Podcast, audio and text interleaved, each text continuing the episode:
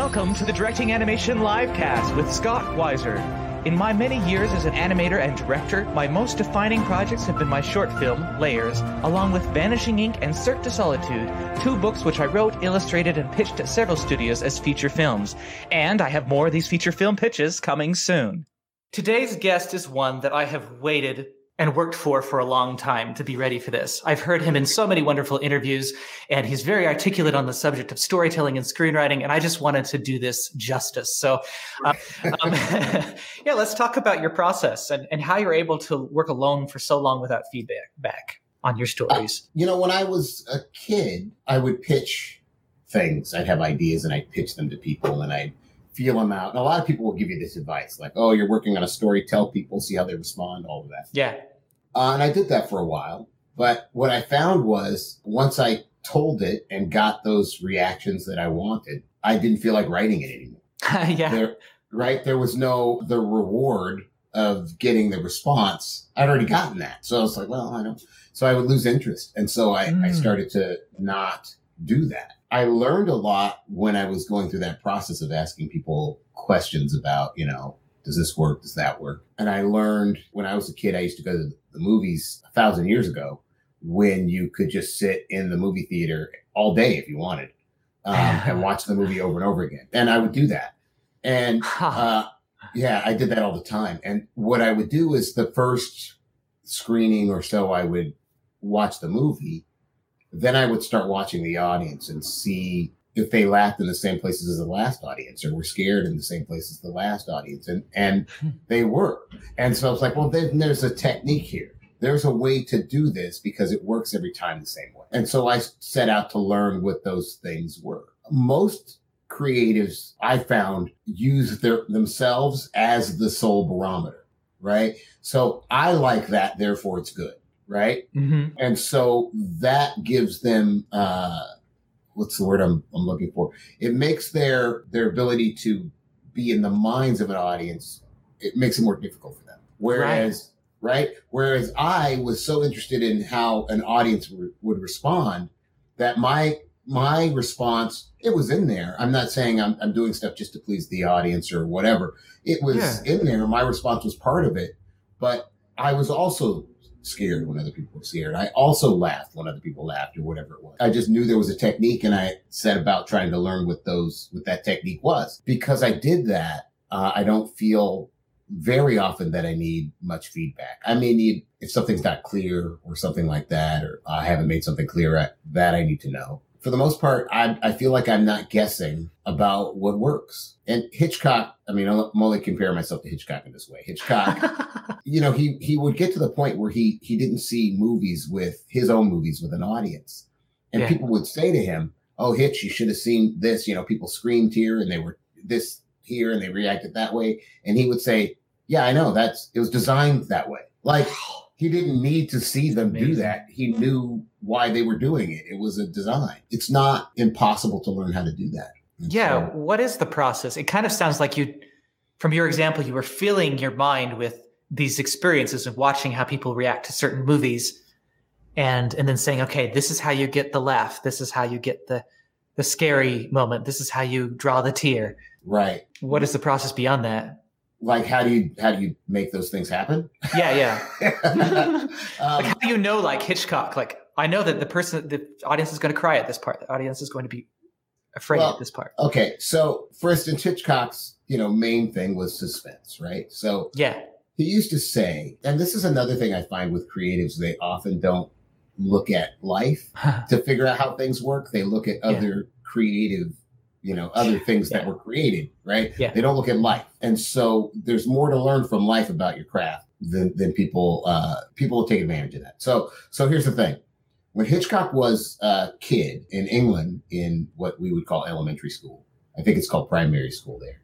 And yeah. when he was in school mm-hmm. back in those days, Hitchcock was born in what, 1899 or something. So, right. So when he was a kid, it was very early in the 20th century. You know, they had capital punishment. You could get you know, whacked with a big paddle. So what happened was you'd get in trouble. You'd go to the office of the headmaster and the headmaster would say, well, Mr. Hitchcock, you spoke back to a teacher or whatever it is you did. And he would write your name in this book and he'd say, uh, young Master Hitchcock did this. that you get X amount of swats, five swats, Yeah.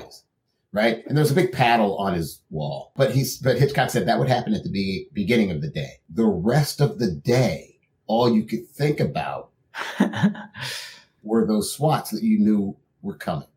yeah. And he said, that's how I learned how to create suspense This is from his life experience. from everybody's life experience, right? That's the right. way Everybody in the class had the same experience with when they were put on that list. Yeah, or Yeah. it, it doesn't matter when you when you are anticipating something. So Hitchcock would say that he never, and this is a problem I run into uh, with people because they don't understand this principle. But and it makes me crazy because a lot of movies and TV shows don't understand this principle either. Which is that Hitchcock would say, "I never created suspense by keeping things from people. I created Yeah. suspense by telling them everything." right. right? Here's the paddle. This is how many swats you're going to get. It's going to happen at three o'clock. Right, right, right. Yeah.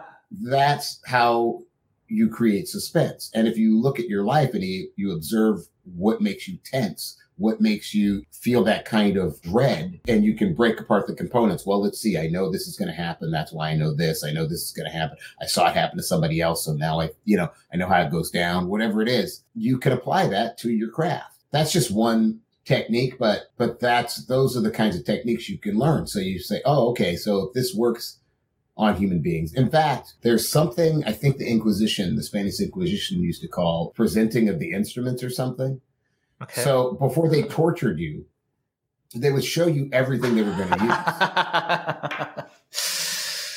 That's ingenious. yeah. So it's like uh, that, that's part of the torture. Well, we're going to use this yeah. thing and this sticky thing. And ooh, what's this thing do? And look at, you know, so, right, you know, and you know, that might be enough for you to go, you know what? Maybe I'll, maybe I'll convert. Right. So, right. It, it might, it might be enough for you. That was part of it. And so it's just a, it's just part of being a human. That's the way we respond. So you can learn how people respond to things and why they respond to things and apply them to your craft. But often the pushback you get is save it. It'll be a surprise. Don't tell people, you know, it's Yeah. like, well, then you've missed out on all that suspense. well, we've kind of developed this no spoiler culture because of Right. that. So like, don't tell me about the film because I I haven't seen it yet, you know. Mhm. And to me, I'm like, that might be evidence that it's not a very good film. I think that's I could- true. I could tell you the whole plot of Rear Window, you know, and Yeah. you would still have the same experience. I cry at It's worth a Wonderful Life every year I watch it. Sure. You know, Yeah. I cry more mm-hmm. Yeah. It's Yeah. true. Well, it I've deepens. lived more life. Yeah, yeah. It deepens over time. Yeah. yeah, Yeah. you, it doesn't matter that you know what's going to happen and that an angel's going to get his wings and, you know, none of that stuff Yeah. matters. Oh, I hope I didn't spoil it for anybody just now. You've been spoiled. no, still watch it. It's worth the whole entire ride. it is. I mean, just even the way they edit the movie and oh, just all this the deep symbols that you don't realize why he's doing a certain thing, you know. and Yeah, then- it's amazing. And then when you watch it again, you're like, oh, that's why they ha- they put that in there. That's why he Mhm. does that because it shows you like he believes in luck and he believes in chance and you know Yeah. all these things. So When I Yeah. that, the other thing that I did when I was a kid, actually talking about watching something over here. Here's how uh, out of touch I was. So back when I was very young, you, you couldn't. There was no videotape. There was no. There was no way to see something. You know, especially on television, unless it just came on television. Like it would just. You know, you couldn't record it. So it was everything was an event. The Wizard of Oz used to come on every year, and that was an event. Every year it was an event. The movie Yeah. The Ten Commandments would come on every year, and every year it was an event. Like at Easter, it came on Easter every year. They were always these events because they would be gone. They'd come, you know, almost like a live performance. Like you, if you miss Yeah. it, you miss it. But and I would read about certain movies when I was a kid, but I could never see them. Rear Window was out of circulation for a long time. It was some kind of Mhm. legal thing or something. You couldn't see it for 20 years. Nobody saw it. And I read about it and heard about it, but I could never see it but eventually they re-released it in the theater and it was great. But but when videotape was available, all of these movies I'd read about, all of these classics were at my disposal. And I, I remember going into the into the video store and everybody always wanted the new releases. Like the new releases were packed and I was like, there's a whole library of Alexandria worth of movies over here that no one it's touching. It's touching. And what I thought was, oh, this is great for people who are studying film, people like me, because you can study something and dissect it and watch it over and over again. No one did that. Right. I thought people would do that. No one did Right. that. People, people Yeah. will do it now. I'm amazed by that. Wow. Uh, Yeah. I am I am too, and I I noticed you you mentioned on you are a storyteller that you know not very many people you know who are at the top of their cr- game are watching the latest show on Netflix or the you know the latest movie that just came out in the theaters. They're talking about the old stuff. And I've I've realized that in my circle of friends, I've become less and less in touch as well. so they'll Yeah. be talking about something. I'm like, oh, I haven't seen it, but have you seen Sunset Boulevard? you know, Right. Yeah. you need to. Yeah. I also think that if you're, I mean, it's fine if you're a fan and you just want something to watch, that's okay. But I think if you're at the Yeah. level of a practitioner and you want to study your craft, you can't have a real sense of what it is you're really doing unless you understand the history of it. You might think something is amazing and innovative unless you know the five movies made before that. Right. Yeah. That that did that, or that Charlie Yeah. Chaplin did it first, or that right. you know, what I mean? Like, you know, like, oh yeah, you think that's innovative? Charlie Chaplin did that hundred years ago, right? right? You know, and, the a lot of times did it better. yeah. But the other thing too about knowing that stuff is that if you know it, you can use it, right? Mhm. So if you know something that Buster Keaton did back in 1920, you can use that. yeah. Yeah. Like, oh, that's good. Let's let's do that. Nobody's used it for 100 years. Nobody's seen it, and it's still good. It still works. Jackie Chan was a big Buster Keaton fan, right? So when Jackie Yeah. Chan was doing what he was doing, Interesting. He was just like, I'll do what Buster Keaton did, you know? Yeah. Yeah. And I remember seeing documentaries where Jackie Chan was celebrated for being so innovative. Yeah, And now that I think about it, I'm like, oh, yeah. yeah, Yeah, he probably, I mean, it's not like he ripped that from Buster Keaton, but I can see like how by watching Buster Keaton, he'd be like, well, that was a good idea. How could I do something yeah. as effective in this this spot? Yeah. Mhm. So here's another question to kind of further dig into your process. Okay. So back in my theater days, uh, I was in a dinner theater show of, I think it was Seven Brides for Seven Brothers. Mhm. And one of the greatest gifts that, that that experience gave me was that I would play my my role on stage. And then at that time, not a lot of people realized that you could make a bunch of money from tips. So I was like waiting every table as well Okay. and making some good money off of tips. But I would I would stay in character, and so I'd have interactions with audience members, and I would have them like laughing and rolling on the floor, and everybody like, "How is Scott doing that?" Right? But all I was doing was playing my character, and then just seeing how this response comes. oh, sure. And there was something so magical about that. And I've I had that experience in other shows, but that that is a standout moment. How can you replicate that for yourself when you're when you're in your writing process? You know, but before I answer that question, uh, you reminded me of, um, you probably don't know who Frank Gorshin was, but Frank Gorshin was an actor and an impersonator, Mhm. did impressions. Yeah. And he played, he was the first Riddler on the Batman series. So that you might know him as the Riddler. Frank Gorshin was an amazing impersonator. My favorite. He was really, really good at it. And before he was a professional comic and actor and impersonator, he worked in movie theaters as ushers. And in those days, when he was an usher, you would usher people to their seat. So they would like, here, sit here. And he, whoever was the star of the movie, he would be that person when he ushered people to their seats. So J- John Wayne or whatever, that's who he would be when he ushered people to their seat. Cary Grant or whoever it was. Brilliant. Yeah. And so, uh, anyway, that, that reminded me of, of that. That's how he sort of got Yeah. uh, started started and honed his craft. And plus, he's working in a movie theater, so he can see the movies over and over again, like I was talking about, and Yeah. uh, and hone his impressions. But yeah, you look him up, Yeah. Frank Gorshin, he's he's he's pretty amazing. Uh, Reminds me of uh, Stars Born as well. mhm. Yeah, Mhm. with Mitzi Gaynor, where he she was going around at the dinner party and doing impressions to kind of yeah, yeah, that's right. you know Yeah, that's right. show them her her versatility or versatility. Versatility. That's the word.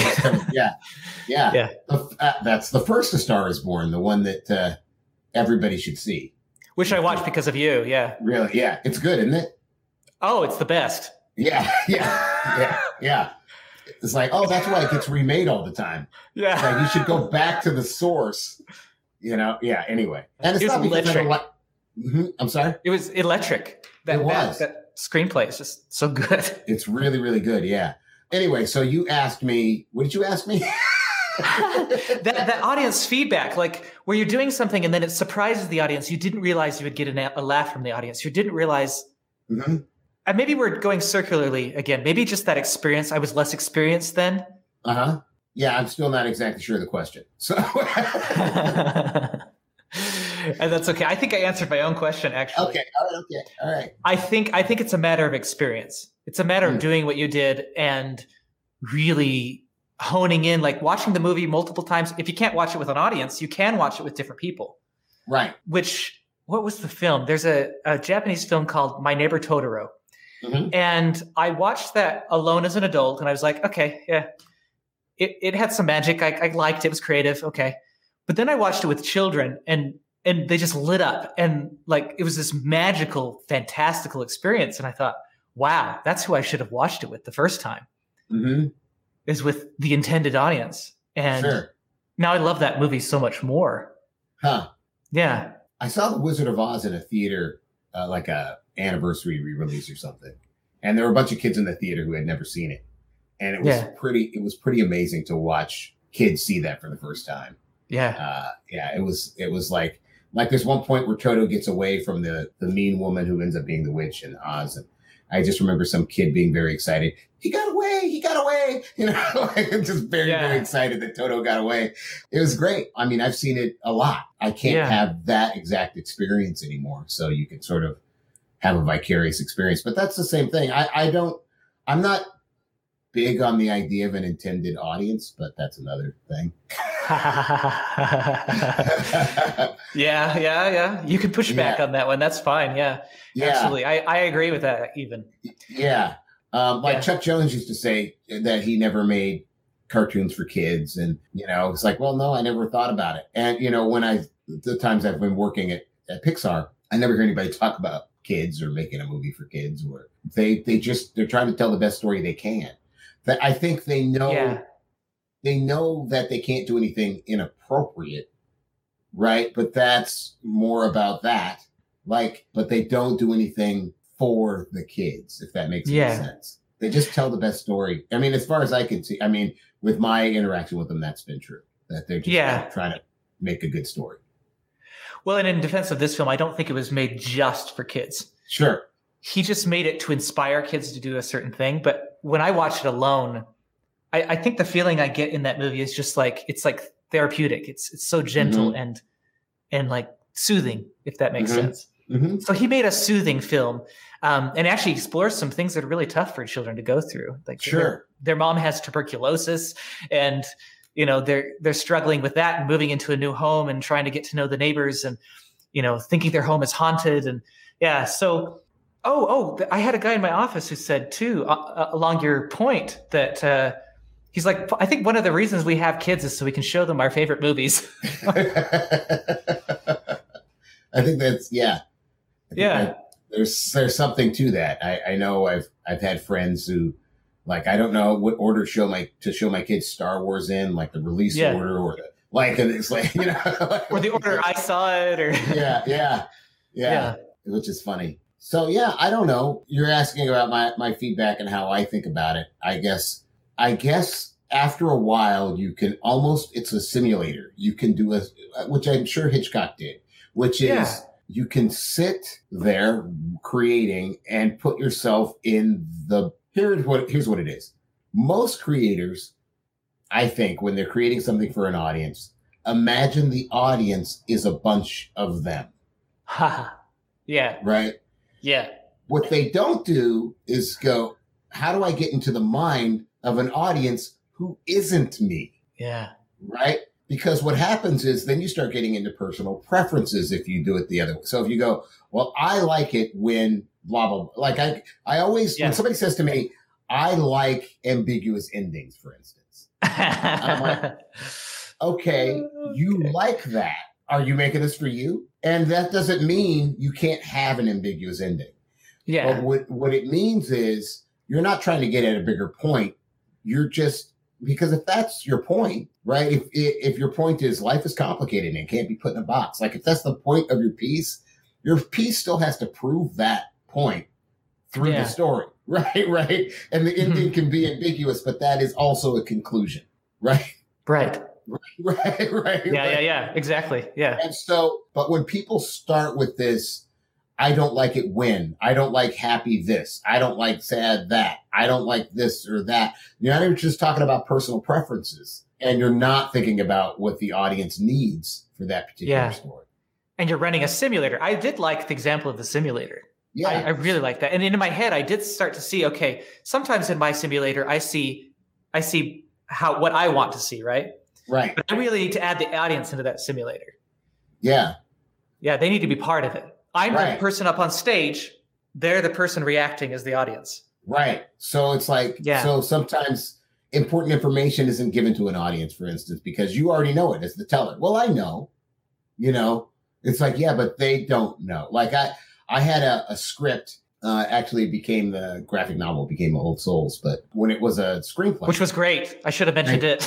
oh, that's okay. Yeah. Thank you. In the in the screenplay and in, in the graphic novel, I have these these guys reminiscing sort of at the very beginning about Mhm.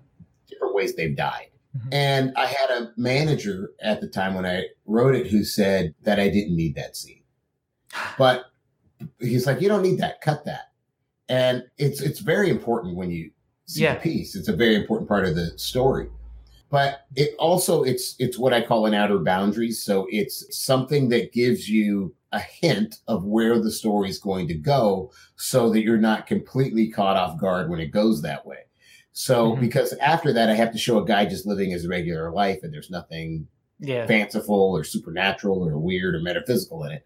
So, in order to buy myself that time, I start with this outer boundaries where you go, well, wait a minute. People are talking about how they died. What's, how's this going to enter into the life of this regular guy living his regular life? Right. Yeah. And so my manager was like, you can cut that beginning. I'm like, you don't know that. He goes, well, I don't think you need it. It's like, but you already know where the story's going because you've read the whole story. Right. and so you, you Yeah. can't unknow that. So yeah, you don't need it now because you already know what happens. Right. Uh, yeah, he fought me and fought me on that. Um, But what you were doing is you were saying, okay, this is going to be a story about the supernatural reincarnation Yep. framework. And Yeah. so I need to let you know that right away. And okay, here's his normal life. Here's all the things you need to know. Now let's get back into that framework. But yeah. you've got to keep, you've got to have people know that from the beginning. Yeah. Yeah. Have you, have you seen a film that you really thought was great with an ambiguous ending? Can you think of one? Uh, I imagine there is one. Um, okay. I, I don't tend to think in those terms. So right. I tend to think in the terms of did did the story did the story prove the premise it set out to prove? Did it did it the ending a lot of times people think of endings of stories as something you can decide. Oh, I want it to be happy. Oh, I want it to be sad. Oh, I want it to be ambiguous, whatever. But the endings are, if you think of the story as a math equation, the endings are what the story adds up to, right? And so, and so mm. if the story adds up to an ambiguous ending, then I wouldn't register it as an ambiguous ending. I would register it as the ending that the story was supposed to have, yeah. you know? And I can't think of one. Yeah. You know what? I, I'm sure Uh, that there there is one, but what I find is that the people who tend to want that uh, are people who push back against the whole idea of story structure and having a point and all of those things in the first place. So an ambiguous ending for them is just part of the whole ambiguous thing they've made. Yeah. You know, you know, you know, it's just a big ambiguous salad, right? it's just an art film or whatever. Yeah. I shouldn't. So- it's just an art film, but that's what it is. Oh, Yeah. sorry.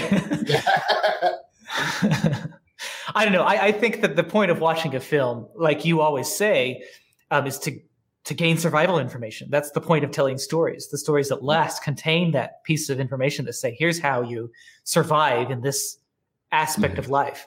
hmm And so, yeah, if, if a film doesn't have that, then I'm like, why did I just watch that film? Right. And then I don't know- even remember the film. Yeah. you know, but we've gotten to this point and, and people don't even know because it happened. Now it's a generation of, at least of people who've grown up with this, but people will often recommend a film to me. You should see X, you should see Y, whatever. Mhm. And they'll say, you should see it because the performances are good. Or you should see it because the soundtrack is amazing. Or you should see it because the photography is, you know, incredible or whatever it is. I'm old enough now where I remember when people didn't describe movies that way. People used to say, oh man, you got to see E.T. Oh, you got to see Rocky or whatever it was. Jaws, you Yeah. got to see Jaws. Yeah. They didn't say because this was good, because that was good, because this was good, because it all worked together in concert to help tell the story. Yeah. If one thing is standing out, that means the other things suck, right? yeah. Right? Oh, that's and it's so not interesting. working.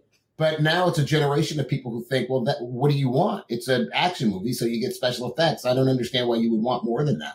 It's like because you used to get more than that. I mean, Die Hard has more than that. Raiders of the Lost Ark has more than that. You used to get Yeah. more than that, right? But now they just take out one component. They pick out one component and they go, "This is the thing." The we're gonna-" effects were amazing. The Yeah, yeah, there was one movie I won't say what it was, but um, my friend said I loved this movie because this this part I had this feeling I've never had in a movie, and and I watched Yeah. the film and I was like I didn't have the same feeling at that part. I could see Yeah. why the person had that feeling, but I I don't know I just didn't enjoy the film. it's just Well, you know, it, yeah the thing is, people think that it's parts. Like Yeah, when I don't like something, people say, "Oh, but didn't you think it had some good parts?" It's like, you know, those parts are connected to things, and if it's not, you know what I mean? It's like it's a whole, not Yeah. parts. oh, that's you amazing. know- and I love that that quote you said. If one thing is standing out, it means the other things suck.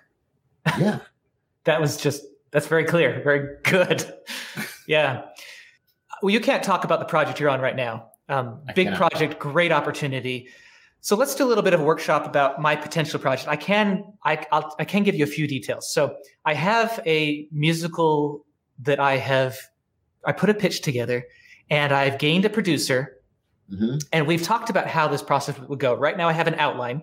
Because it's a musical, I haven't written the movie. I also want to get some authentic voices into the into the Sure. room to make sure that we're writing it adequately. sure. This producer has told me that he he's he's not going to intervene.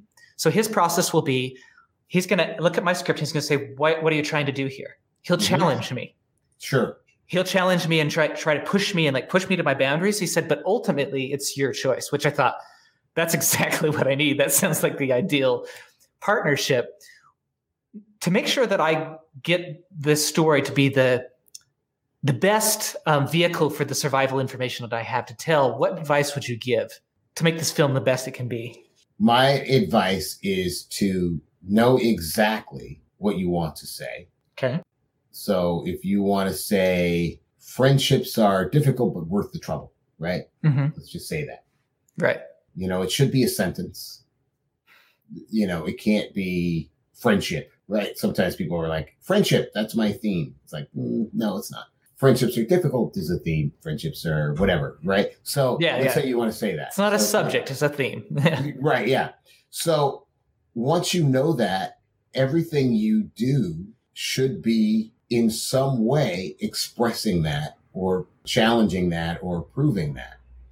I was just talking to somebody about the movie Castaway. yeah. And Castaway has one of the best act ones, one of the best first acts. It's amazing. It's- yeah.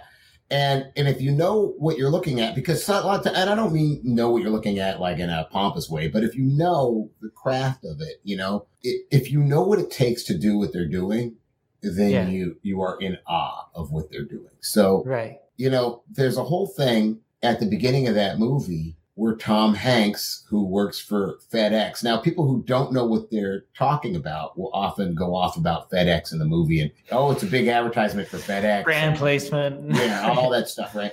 Um, Yeah. And yeah, it's in there, but FedEx is about getting things to people quickly On time. Uh, yeah.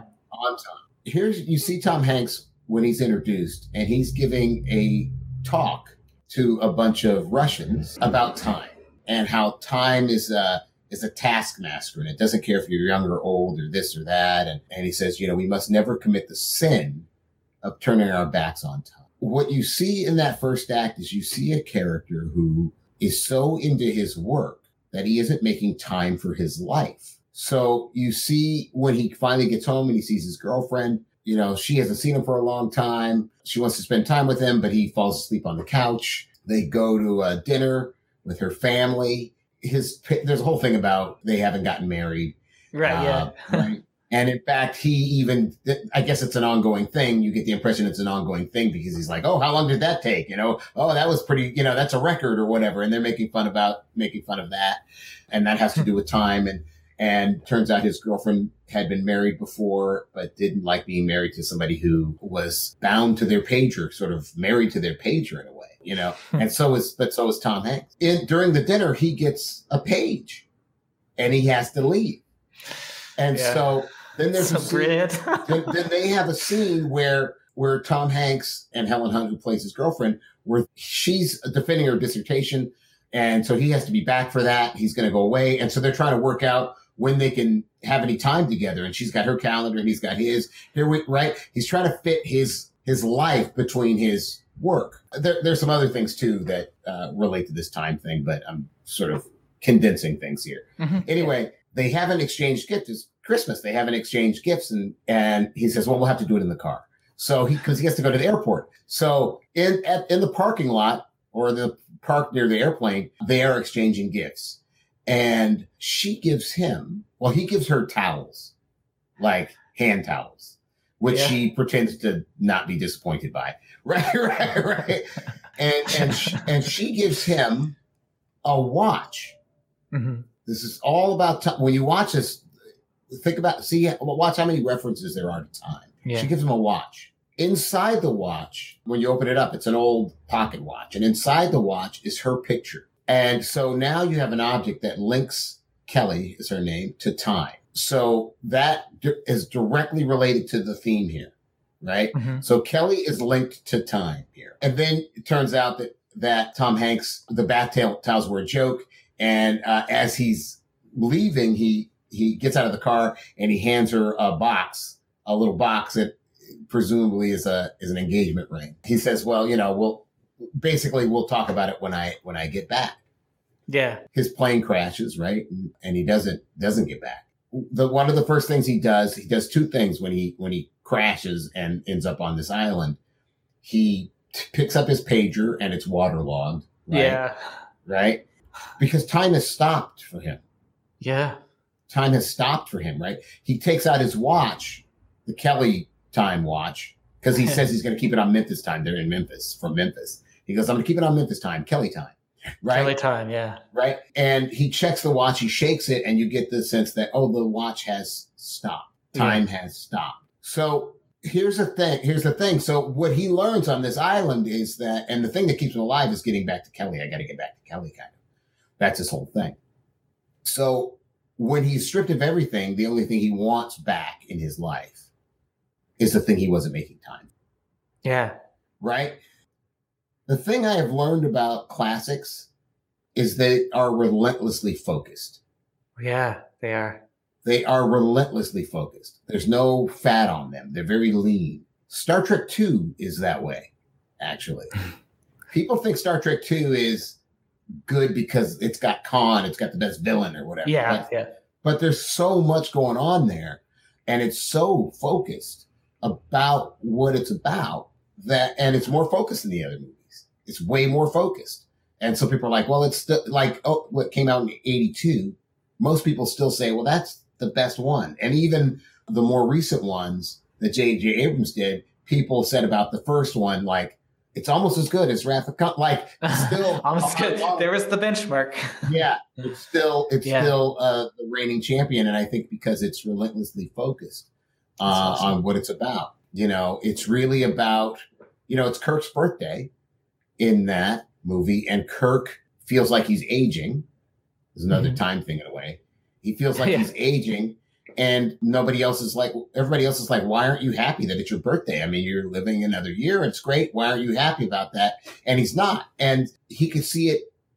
It's a glass half empty situation. He could see the glass is half full but he doesn't see that. Yeah he doesn't. And and spock in the early scenes gives kirk a birthday present and the birthday present he gives him is a tale of two cities mm-hmm. Kirk opens it and he reads the opening line. It was the best of times. It was the worst. It was the times. worst of times, which is a glass half full, glass half empty. Right, and the whole thing is like that. Yeah, oh, it's that's awesome. Unbelievably focused. Even the weapon yeah. that Khan wants is the Genesis probe. What is the Genesis probe? He now Khan thinks of it as a weapon, but it really is the, a thing that creates life from lifelessness, right? So it is both life and death together. That's what that weapon is, the Genesis probe. Hmm. So even that probe ties directly into the theme. Interesting. That's cool. It's unbelievably cool. It's yeah. I wrote a, a blog post years ago about that breaking down Star Trek. Uh, I think I read it. yeah, there's a, it's amazing. It's amazing. But yeah, so I would say don't lose focus. If if don't it doesn't, lose focus. If you yeah. have something in there because you think it's funny or clever or smart or entertaining, yeah. but it has nothing to do with your theme, Cut it, it. Will hurt, it will hurt you in the end. Yeah, will, yeah. Yeah. And the more you do that, the more you make exceptions, the less focused your piece gets. You have to understand that it's all part of a whole. It's not pieces. There's a really good example of that in, um, of this in the book, uh, The Art of Dramatic Writing, mm-hmm. where he talks about uh, Rodin doing a sculpture. It's a real sculpture. I forget the name of the sculpture, but mm-hmm. Rodin did this sculpture and he was very proud of it like woke up an apprentice or something and said, Hey, look at this. What do you think? And mm-hmm. the apprentice went on and on about the hands and how great they were and how lifelike they were. Then he asked somebody else and they had the same response. Oh, the hands. You know, it was a picture, it was a sculpture of a woman in a robe. Yeah. Her hands. And everybody kept bringing up the hands. And so he cut them off. Is this the one where, he, yeah, he cut them off. he cut them yeah. off because they were stealing focus from the rest of the piece. Yeah. And most well, and since, since reading you know, when listening to you, I, I, don't know if there's anything of yours that I haven't listened to yet. I, I hope there's not, but, or, or, read several times. I have been more willing to do that. Uh, my current film, I had originally envisioned that it would start down on the ocean and it would go past these sailboats, and I had this opening shot in my mind. And luckily, I cut it. uh-huh. because I knew I knew what the story was about more recently, and I was like, no, I have to start like in a completely different location and and introduce yeah. the character this way because yeah, that was romantic, that other vision I had in my mind, but it's not right. Right. And so, yeah, thank you. Thank you for that. Sure. Yeah. Yeah. Um, and usually, yeah. uh, oh, go ahead. I was going to say that's the thing that I think separates the uh, sort of amateurs from the pros, the ability to cut yeah. the things you love because for the greater good of the piece. Yeah, um, yeah. Amateurs will always hold on to that thing they love um, to the detriment of the piece. But I like yeah. that character. Yeah, they don't help you, but I like them. Uh, okay, all right. You know, you're not a pro, but okay, go ahead, keep them. You're not. Yeah. Yeah, and I recently, I mean, I'm skip, I'm jumping the gun a little bit, but on this five pitch project, I had somebody read. They read my outline, and and he and his wife were really offended by the first line of my essay about this this feature film uh-huh. pitch, and I kept wanting to keep it. And luckily, this guy is pretty articulate. He said, "What makes you want to keep that?" And I was like, I, there's something that makes me want to keep that. So I went and sat down. I thought, what in the world of why am I holding on to this? Mm-hmm. The way I was phrasing this. And then once I realized, okay, it's this aspect of the character, then I was able to cut that line completely and then articulate who this character was. Sure. You know, so yeah, sometimes those things that you're holding on to might actually be maybe for a reason, but they might be blocking you from actually knowing what the reason is. Yeah, that's true. Um, so usually at this point of the show, I, I do the get wiser moment, which is about how do I get the highest clarity of truth into a into a film. You that's all you talk about. yeah. So so I want to do our, our get wiser moment a little bit differently with you. It's something I've been thinking about a lot because I love this idea of have a point, like have something you want to say. Mm-hmm. The interesting thing I've noticed is that several people I've watched as they're crafting their stories recently, or I'll watch a feature film that was crafted and they say this is the thing we wanted to say. A lot of times it's like propaganda.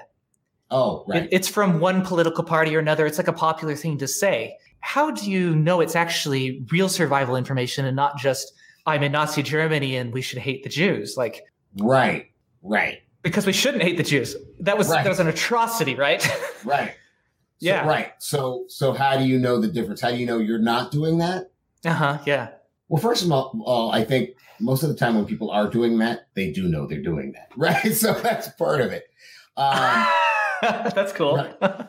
So they know they know why they're using they're using the form to to actually spread propaganda. They know that. Here's the thing: your story is proving something, but you have to be honest. Mm-hmm. So if you're dishonest about it, if your story is saying this group of people is all bad, that's a very hard thing to prove if you're honest. hmm If you're leaving things out in order to make your point, then you're probably making propaganda, right? But you can leave things in that argue the other side. It's almost a court case. You should be able to argue both sides. It's probably stronger if you do, right? Yeah, and of course it's stronger if you do. Yeah. If you can argue both sides and equally equally strong, one will win most of Yeah. the time. Even if one doesn't win, you've argued both and you've argued them both well enough, hopefully, that somebody who is on one side of the spectrum or the other side of the spectrum can all of a sudden see the other side of the argument. Um, Mm, that I love that. sense. That Yeah. does make sense. I didn't think about it like that. You know, Yeah. that's that's enough. Yeah. So that's one way.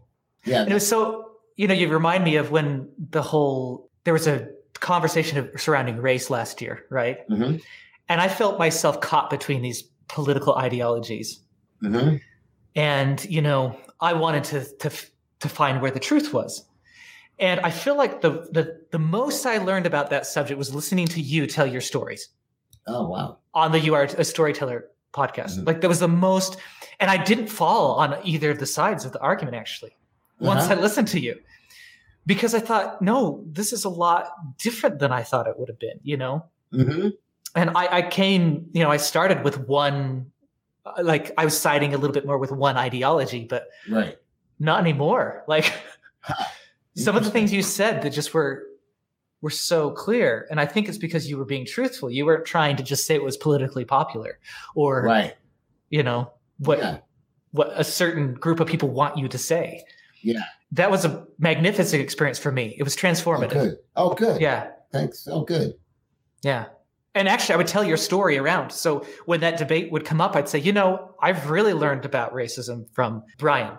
And so I'd start telling your stories, and they'd be like, hmm, hmm, hmm. They'd start to question it, you know, Sure. question their their ideologies that were kind of stuck in that propaganda mode, you know. Right. Yeah. And uh, yeah, it was it was fantastic. Oh, that's cool.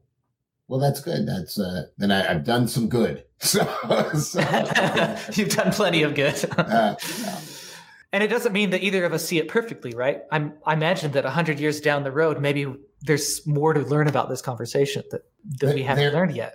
there, there may be. Yeah. I can see why you'd say that too, having listened to several things you said before. Yeah. Yeah. Yeah. Yeah. Yeah. Because also, like you, you kind of function on this basis of like I went and read, read all of Aesop's fables, Mhm. and you know those stories stuck around because they're true and they've remained true. Right. and and it's just sometimes we get so caught up in our day and age that we forgot the things that were true. We Right. can kind of go back and, and review them. Yeah, because politics change and nations Yeah. change and right. But the stuff that's true will be true no matter what nation is there, no matter what language Right. people are speaking. You know, Yeah. like yeah. Some people have sour grapes. That's one of his stories. Some people are like, ah, yeah, those are probably that's a thing. People are like that. They will do that. Yeah. You know, or the boy who cried wolf, or something like that. Like that. That's just always going to be true, and it doesn't matter. The politics of things don't Right. matter. Yeah. I think maybe where I was going with that is sometimes we're just blinded by our current situation. Like we're in a current political climate or social something Mhm. is going on. We might be a bit blinded because of different alliances we have. Um, but Yeah. that's why we keep telling stories, right? That's why we Yeah. go back and read Aesop Right. and watch Wrath of Khan and Sunset Boulevard and It's a Right. Wonderful Life and Yeah. and the And list it's goes on, right? Yeah, and in some cases, you maybe have been purposely blinded, so you don't see a uh, another perspective. I think, without getting political, I think, for instance, one of the ways that segregation worked, which you know was designed to happen, like okay, we're not going to let these people live here, we're going to make these people live over here. What that That's allows, Yeah. yeah, what what that allows to happen is when you separate groups like that, you can tell Group A anything you want to about Group B and they don't have the interaction to disprove that thing, Mm, right? Yeah. yeah. So they just go, well, I guess that's must must be what it is, right? So you may be blind, but you're also blind to the forces that made you blind, right? yeah. Right? like, oh, this was a design. I feel this way by design. I heard a, a a guy who was a he was a guard at I think at Auschwitz or one of the concentration camps. He a- Mhm. uh, he he said he he was not defending himself. He didn't say, "Hey, look, I was just doing my job." It wasn't that. But he said, "Well, one thing that I don't think you understand is how we were taught to think about Jews from the cradle. It was in mm. our nurse. It was in our nursery rhymes. It yeah. was in our little, you know. So from the cradle, that's what they had been taught. Right. He's like, I don't think you understand that that was the case. And I think he's right. We didn't, we don't consider that as a factor. You can consider that without saying it was okay what you did. Right. Right. You can consider right. that, oh, that's how stories were used to manipulate this group. And of course, they were blind to how they were manipulated. Yeah. Oh, yeah. Uh, right. I've of seen I've seen propaganda films from Nazi Germany, and mm-hmm. they're like, "Look at these horrible Jews. Look, look at how dirty they are." And I'm looking at them. I'm like, they look like regular people. I don't see it. Yeah. They look like people from that day and age. I don't see it. And it was like, it's actually uh, more crafty for them to say, look, it's there. And they'd be like, oh, yeah, the emperor has clothes on. yeah. they were tricking themselves. Yeah.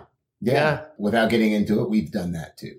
In fact, the Nazis yeah. looked at what we did. There's lots of oh, documentation. Yeah. There's lots of documentation that mm-hmm. shows that. And we Nazis. we probably looked at what other, other people did too. You know, yeah. before us. Like, how did they accomplish this thing? Right. And how did so, they do it? Yeah. yeah. Yeah. Yeah. Just like the good, light, truthful information is passed down through the generations, so is the bad stuff. Bad stuff is passed down, except, of course, it's bad, but yeah. it always serves a function, right? Oh. So if if you are fighting for resources, you say, well, these people are going to be greedy and they're going to steal all your resources, right? Yeah. It always it still serves a function. And if you take out the moral component, it still has a survival aspect. If you think my group should survive over your group, right? And oh. the way we do that is X. The way we do that is Y, right? Even if um, it's not the right way to do things or the moral way to do things, they can well, still see it as survival information. Yeah, I don't think, for instance, I think that theft is a law. It's a social thing. Mm-hmm. But nature doesn't recognize theft, I don't think. Animals steal from each other all the time. Like, hey, those yeah, they are, do egg, those eggs are unattended, right? I'm going to have some eggs. Right, right, right, right. A snake will do that or, right. And it's very hard. You'll see it in Charlie Chaplin movies because he's often hungry. It's very hard to make somebody who's hungry and stealing food into a villain. Yeah. Right. Because at your core, you go, well, he's got to live. He's got to eat. What are you going to do? Right. That you know that that's true. Yeah. Is it right legally? No, but there's a bigger law, right? right? You know, it's like, well, no, that animals have the right to protect themselves and survive and do what they need to to survive. That's just true. And every animal is going to do that, including hmm. us. And so often I don't think that the moral thing or what we think of as morals, which are sometimes morals and sometimes laws or rules, right? Mm-hmm. Because I, I, I find it difficult. There's a store near me and there's a big homeless problem right now. And so people are stealing food and all of that from this store or have. It's like, well, we should have a system where they don't have to do that because I don't know how morally wrong it is for them to eat. It seems more morally wrong that we're not feeding them. Right. Mm-hmm. Right. Like if you are starving, what do you do? Right if you have kids to feed and you can't feed them, what do you do? You have a bigger, you can let them starve, but you've obeyed the law, right? Mm-hmm.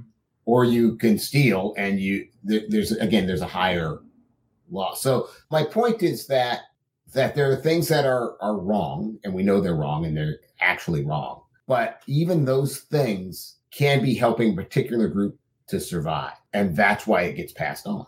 So it's like, oh yeah, what you do is you have a divide and conquer strategy if you want to if you want to take over a, a you know a country or take over a um, a society. You know, you make mm-hmm. these people hate these people, and then they'll fight each other and they'll leave you alone as the power structure, right? And that's a power structure surviving, right? Well, we make these guys hate each other, and then that's how we survive, hmm. right? It's it's yeah. not necessarily good, but there is still survival information in it. So that's why it lasts. That's cool. you really got me thinking like I'm really reflective right now. But, Oh, and and actually, we've gone we've gone over time, but it's it's been completely worth it. I'm I'm glad we went there because Oh, good, good. Well, I'm going to be thinking about that a lot. oh, good, good. Uh, well, I'm sorry we went over time, but because of me and my fault, uh, we had that weird beginning. Because of people made- technology. I, I, I hope people made it through that beginning and yeah. I, I don't think you deserve the blame at all. It's a it's a combination of things, but Yep, it's yep. been wonderful to have you on the show. And Oh, thanks, where can Scott. people follow you? Oh, let's see, Masters of the Craft, or or uh, you are a storyteller. They can uh, subscribe to that on on YouTube. On YouTube, yes. Excellent Yeah. show. Every single Yeah. episode's been great. Oh, thank you. And that's if you want to watch it. If you want to listen to it, it's also available on you know all the podcast things that you would Yeah. use. Yeah, and then they can you can find me on Twitter. I forget my Twitter thingy, but you can find me. Yeah, I think it's BMACD, isn't it, BMACD. it's B, yeah, it's at B McD. That's what it is. Yeah. Is it two E's? B E? Uh, uh, yes. Yeah. Yes. Okay. Yeah. It's not how you spell Yeah. my name, but it's the way I pronounce it when I people call me B McD. So sometimes, so yeah, so then you can find me there, and you can look up my old blogs if you want to read those, like the Star Trek one or whatever, Star Trek Yeah. two, uh, which is the Invisible Ink blog. If you want to check that stuff out, and it's a. Castaway thing on there too. Uh, Yeah. Do check it out. It's worth it. Oh, It's worth thanks. it. Even though you heard him just talk about it, you know, revisiting it, you can find so many layers there. So, Well, thank you, Scott. all right. Well, thank you for tuning in. And I hope until next time, we all get a little wiser. You have been watching the Directing Animation Livecast with Scott Wiser. Audio version edited by Kiera Horowitz. Copyright Scott Wiser LLC 2020.